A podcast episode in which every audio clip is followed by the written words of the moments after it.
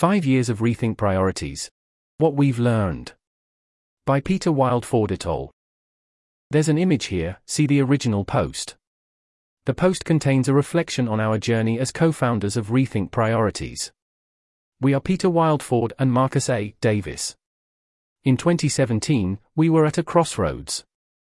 We had been working on creating new global health and development interventions, co founding an organization that used text message reminders to encourage new parents in India to get their children vaccinated. However, we felt there was potentially more value in creating an organization that would help tackle important questions within cause and intervention prioritization. We were convinced that farmed and wild animal welfare were very important, but we didn't know which approaches to helping those animals would be impactful. Hits based giving seemed like an important idea, but we were unsure how to empirically compare that type of approach to the mostly higher certainty outcomes available from funding GiveWell's top charities. So, we chose to create a research organization. Our aim was to take the large amount of evidence base and strong approaches used to understand global health interventions, and apply them to other neglected cause areas, such as animal welfare and reducing risks posed by unprecedented new technologies like AI. We wanted to identify neglected interventions and do the research needed to make them happen. Approximately, approximately, approximately. Five years later, Rethink Priorities is now a research and implementation group that works with foundations and impact focused nonprofits to identify pressing opportunities to make the world better, figures out strategies for working on those problems, and does that work. Reflecting on everything the organization has accomplished and everything we want to happen in the next five years, we're proud of a lot of the work our team has done. For example, we went from being unsure if invertebrates were capable of suffering to researching the issue, and establishing invertebrate welfare as a proposition worth taking seriously. Following through, we helped create some of the first groups in the effective animal advocacy space working on interventions targeting invertebrates. Our team did the deep philosophical work and the practical research needed to establish specific interventions, and we incubated groups to implement them. Building on this work, our ambitious moral weight project improved our understanding of both capacity for welfare and intensity of valenced experiences across species, and the moral implications of those possible differences. By doing so, the Moral Weight Project laid the foundation for cross animal species cost effectiveness analyses that inform important decisions regarding how many resources grantmakers and organizations should tentatively allocate towards helping each of these species. We have also produced dozens of in depth research pieces, our Global Health and Development team, alone, has produced 23 reports commissioned by Open Philanthropy that increased the scope of impactful interventions considered in their global health and development portfolio. This work has influenced decisions directing millions of dollars towards the most effective interventions. Our survey and data analysis team also worked closely with more than a dozen groups in EA, including the Center for Effective Altruism, Open Philanthropy, 80,000 hours, and one day sooner to help them fine tune their messaging, improve their advertising, and have better data analysis for their impact tracking. RP has provided 23 fellowships to aspiring researchers, building a robust talent pipeline. Many talented people have remained in successful careers at Rethink Priorities. RP staff have gone on to work at Open Philanthropy, Founders Pledge, the Center for Effective Altruism, 80,000 hours, and even US state level elected government. Via our Special Projects program, we also started fiscal sponsorship and operations consulting to help several new promising organizations, such as Epoch, Apollo Research, and Condor Camp, get off the ground much faster than they otherwise would. And now we're really getting started on, among other things, working to understand and tackle the big policy changes needed to address the unprecedented challenges and risks posed by increasingly capable artificial intelligence. While this is a relatively new area of research for us that started in early 2022, we've already built out a strong team and serious research agenda to try to tackle the complicated problem of ensuring future challenges with AI go well. Heading Changes, Challenges, and Learnings. RP started as a two person team five years ago. But we have aspired to grow to meet the scale needed to address monumental challenges. Now, we have 70 core staff, with 5 more joining soon, 30 contractors, and another 25 staff of fiscally sponsored projects that we support operationally. The expertise and efficiency of our expanded team have been key to our ability to produce the outcomes we have achieved. There's an image here, see the original post. SP equals special projects, exec equals executive team, ops equals operations, GHD equals global health and development, long-termism. Includes the AI governance and strategy team, as well the existential security team, formerly general long-termism team. Did we do everything perfectly? Definitely not. We learned a lot over the past five years. There are a number of things we would change if we could about how we approached some of our prior work. Heading Reflecting back on our initial principles. Five years ago, we wrote a post introducing Rethink Priorities to the world. A lot has changed since then, and we think it is worth revisiting that post to give an update to how we're thinking about the principles for research we outlined in that announcement. Here are the principles we outlined. Here's a quote. Quote, here's a list of bullet points generating new insight and knowledge in addition to synthesizing existing research. We're focused more on producing cutting edge content rather than summarizing existing content. Publishing shorter and more digestible information more frequently, rather than publishing sprawling research less frequently. By taking the same amount of information and breaking it down into minimal publishing units, we make it easier for ourselves and others to understand and build upon, and get quicker feedback loops emphasizing quick feedback loops trying to go from initial research to an initial publication in about a month. Seeking tractability in research by looking for questions that we may be able to make meaningful progress on. We'll hack away on the edges, so to speak. Keeping all research in touch with the bigger picture, building upon individual publications to try to answer key questions. Finding new opportunities over creating more ranked lists of existing opportunities. We predict improving on existing uncertain ranking methods is less effective than finding directions that have been previously neglected in EA. We're unlikely to convince people of the number one cause, but we might find something others have not thought about. Tracking the impact of our research to help us make key decisions. We have plans to do follow up reviews on all our research, including surveys to determine the influence of the research shutting the project down if it doesn't generate impact to avoid wasting our time and effort. We are pre-committing to an initial six-month test phase and pivoting as necessary. We will completely shut down if there's no discernible impact within the first year.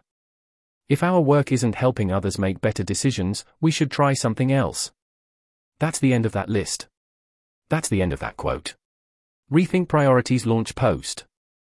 Principles for Speed.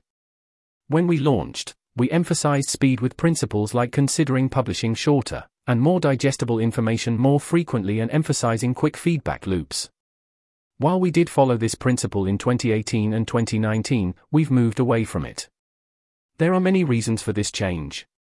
One reason is that every research project we do has a trade off between time to complete the project versus investing more time in the certainty and accuracy of the piece. As people have begun taking our work more seriously, this trade off has become more important. When we launched, other organizations didn't have expectations of or weren't as reliant on our work. It's more costly to be wrong when millions of dollars of decisions depend on your answer. We're pleased with the kinds of signposting you see in our recent global health and development work, as in our shallow review of weather forecasting and the WHO Essential Medicines list, which states how confident researchers are in their claims and how much time they spent investigating. However, that type of research isn't viable or desirable for all topics and questions. Principles for project type. To turn to the types of projects we do, generating new insight and knowledge, and seeking tractability in research are still critical principles we follow. But, our thinking on, keeping all research in touch with the bigger picture, and finding new opportunities over creating more ranked lists of existing opportunities has changed significantly. Seeking tractability in research. We are still very much focused on trying to do applied work that gives practical advice to donors and foundations, which means keeping a close eye on the tractability of research. Keeping research in touch with the bigger picture. The question of how things fit into the bigger picture is more complicated. In one sense, some of our work clearly builds on prior work, that is in many ways, our moral weight project built on our invertebrate sentience research. In another sense, we aren't necessarily committed to creating years long sequences of work across domains. Ultimately, for us, the bigger picture we are hoping to keep our work in line with is how can we do the most good? Keeping on track with that large goal means acknowledging there are research dead ends, or when other projects simply become more important than completing huge projects. That said, we still think starting out by creating smaller projects that can be built upon makes sense when trialing whether you can produce meaningful work. Finding new opportunities. On the margin, we still think we are much more likely to convince someone that a cause area or intervention they hadn't considered is worthwhile than convince them that something they've already considered and dismissed or deprioritized is worthwhile. When we started, we had a strong inclination for prioritized projects where we thought someone else really should have done this by now. This approach pushed us to spaces where others had not previously done projects, but where work seemed tractable. This idea was never a complete guide to determining what to do, but we still think this approach has a lot of merit. Obviously, figuring out where it is viable to push into these types of areas is the real trick. But pushing at the margins isn't the only path to impact. There may be other interventions that have been studied before, but haven't become popular for some reason other than impact. When we started, we had less expertise on staff, so it made more sense to push into boundary spaces. As our staff has grown, it's become more viable to make meaningful contributions in spaces that are somewhat less neglected. Principles for accountability. Finally, let's address the remaining principles, those related to holding ourselves accountable tracking the impact of our research and shutting the project down if it doesn't generate impact. Impact tracking and transparency. While we do some public write ups of our impact tracking, and we have done more internal research on this topic, generally, we haven't done as much public tracking of our impact as we think is ideally desirable. This type of transparency takes lots of effort and time, and as a result has a significant opportunity cost. We've often prioritized other things over making our actions and beliefs apparent to the outside world or even internally. Mostly, this is a trade off between A. doing more work that we think will produce value and that funders are interested in us doing, and B. explaining to other parties why we think those actions were right. Typically, but not always, the latter has more limited support among donors. Relatedly, public write ups of our impact tracking often require heavy time input from the two of us, Peter and Marcus, making this work less viable even if we have the money and desire to be more transparent. All that said, we expect and hope to do more public write ups going forward. At the very least, we expect to produce more regular updates about what we plan to work on and high level overviews of what drives the work we do. Shutting down the project. As for shutting down the project, we obviously did not shut down after six months, but the same principle still holds. Though we're large enough now that it's plausible we could be having impact in some areas and less or little in other areas. For this reason, while we generally think completely shutting down is very unlikely, it's plausible we think we should rearrange resources within and across departments, or significantly shift our focus at some point in the future, even if we don't currently believe this is particularly likely for any given area. Heading Incomplete and or unsuccessful projects. We've done a large number of projects over the past five years, some of which were undoubtedly failures. Below are three examples that come to mind. 1. Priority Wiki, started in 2018, was likely predictably unsuccessful because executing on the plan would have involved a large volunteer coordination effort. We weren't well placed to execute, and it is unclear how valuable it would have been even if successful. This is a case of poorly considering the probability of success of a project, the resources required for continued success, and not rigorously analyzing the potential value of the project before completing it. 2. Considering pure research projects, we never completed the health economics series we started in 2020. This was a case of creating a project that was ambitious, but nearly entirely dependent on the expertise of a particular staff member who left RP during the series, and we thus weren't in a position to complete the project. In some sense, it's always true that project leads are important, but this is a case of a project being completely dependent on a single person, something that we have always tried to avoid but failed in this instance to do. 3. In 2019, we did a project in collaboration with Rethink Charity, who was still fiscally sponsoring us at the time. The project, called Rethink Grants, entailed directly publicly assessing the case for funding donational. We believe the rigor of the quantitative portion of this project was well done, perhaps even overdone given the possible return, but there was little to no demand for this type of work. Without a clear target audience for who would donate to support donational given our analysis, The theory of change was underbaked and is thus an example of one of our bigger mistakes. That's the end of the numbered list. Heading Issues with follow through and impact. Our biggest early mistake was not building a credible plan from each project's conception about which decision makers would benefit from our work and how to influence their decisions. As a research organization, even the most accurate and rigorous projects are not useful unless someone acts on them. A somewhat related challenge has been measurement and evaluation. Being a research organization influencing others often means being two or three steps away from the actual impact in the world.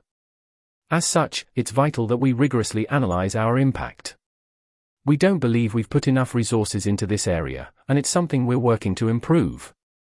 Last year, we hired a chief strategy analyst, Kieran Greig, who, among other things, is working on better understanding our impact and paths to impact. We've also generally put more time this year into analyzing the impact of our work on an internal model and into our OKRs. Heading Some internal issues. As we've grown, the value of having clear and unified project management across the organization has increased. While we anticipated and altered our project management in preparation for team growth in 2022, we would have liked to dedicate more resources to establishing project management prior to scaling. We've done a significant amount to refine our approach this year and believe we're on the right track. Relatedly, while we think our research has often been impactful, it's often been very difficult to predict when a given project will be completed. In general, as a research organization, defining the point at which you should stop working on a piece of research is difficult. Returns can decline initially, and seem to be on pace to steadily decline only for an additional piece of information or perspective to change the direction of a piece. Various departments operate under different systems with regard to the hardness of deadlines, with some having clear external deadlines, and others tending more toward setting their own deadlines based on how much value they think remains in a piece. Heading The next five years. When continuing to thoughtfully grow RP, we've kept in mind eight different key constraints for our work. 1. Valuable work. We need a sufficient amount of important, neglected, and tractable work for us to want to hire people to complete. 2. Strategic clarity. We need sufficient skill at prioritization, strategic clarity, and vision such that we're tackling the valuable potential work, see number 1 above, in a good way. 3. Talent. We need a sufficient number of talented employees to apply to our roles such that we are able to hire all the people needed to do number 1 and number 2 well. 4. Management. We need a sufficient number of people managers and sufficiently strong people and project management systems so that the people hired as a part of number 3 are aligned with the goals from number 1 and number 2. 5. Operations. We need a sufficient amount of operations employees and operations processes to be able to run the organization in a way that facilitates all of the above. 6. Money. People are the key to doing the above, and you can't employ people without money. We need to keep spending in order to keep RP going, and that involves more fundraising. 7. Throughput. Even if we have 10 people we want to hire and have the management and operations capacity to have them do good work, it will still take time for people to join, get on board, become productive, etc. 8. Culture. We need to maintain strong organization culture and happiness so that existing staff feel comfortable with scaling, and that the growth can be productive in a healthy way. That's the end of the numbered list. Any of the above constraints could end up being a bottleneck for our work. To give some sense of the likelihood of each, we share brief notes on our current assessments of each below. So far, we continue to have much larger research agendas than we could tackle even with 200 people, let alone 70. And many questions we tackle just generate more questions. We have many more important questions than we can answer and expect this to continue for a long while. Our strategic clarity seems sufficient, though always with room for improvement as we continuously learn. We do have approaches to our problems that we feel confident in executing, and we're excited to get to work on them available talent is still clearly there. We are unsure if and when we will encounter limits on this, but so far there continue to remain far more talented people worth hiring than we currently can hire given the other constraints. Management capacity has historically been a key constraint. While it varies across departments, surprisingly enough, we often currently find ourselves having a lot of staff interested in managing, who seem like they might be good at it, and we don't have enough people for them to manage. We've also historically done well at hiring research managers from external hiring rounds. Thus, we don't see management capacity as a key bottleneck right now. We think we could relatively easily absorb a dozen new staff with our current management capacity. The main constraint here would instead be that our new management would be fairly junior, and this could put additional stress on our overall people and project management systems as we try to orchestrate the entire organization. Operations capacity is a key constraint right now. We are working quickly on solving this, including by bringing on two new staff members and streamlining and upgrading some of our systems. We expect this to no longer be as much of a constraint by as soon as September this year. It's still unclear how much of a concern and constraint our organizational culture and happiness will be. This is something we continue to monitor. We run anonymous surveys twice a year and are in interpersonal contact with our staff to continue to monitor the organization's health and are taking steps to proactively assess and address. It appears that organizational health and happiness is still high, absolutely speaking, but that it has gone down somewhat following our large growth. Money is our biggest bottleneck for right now. Across everything we want to do, the core reason we can't do more of it is not having enough money. We will be aiming to make these funding gaps better known and fundraise a lot, starting immediately, to continue our ability to do good work. Going forward, RP will publish a post about our impact, our future plans, and funding needs in the second half of July. You can help us build the future we are envisioning. There's an image here, see the original post. This post is a project of Rethink Priorities, a research and implementation group that partners with foundations and impact focused nonprofits to identify pressing opportunities to make the world better, figures out strategies for working on those problems, and does that work. This post was written by Marcus A. Davis and Peter Wildeford with editing from Rachel Norman and additional input from Serena Wong, Kieran Greig, Abraham Rowe, and Janique Behman. If you are interested in RP's work, please visit our research database and subscribe to our newsletter. This article was narrated by Type 3 Audio for the Effective Altruism Forum. To report an issue or give feedback on this narration, go to t3a.is.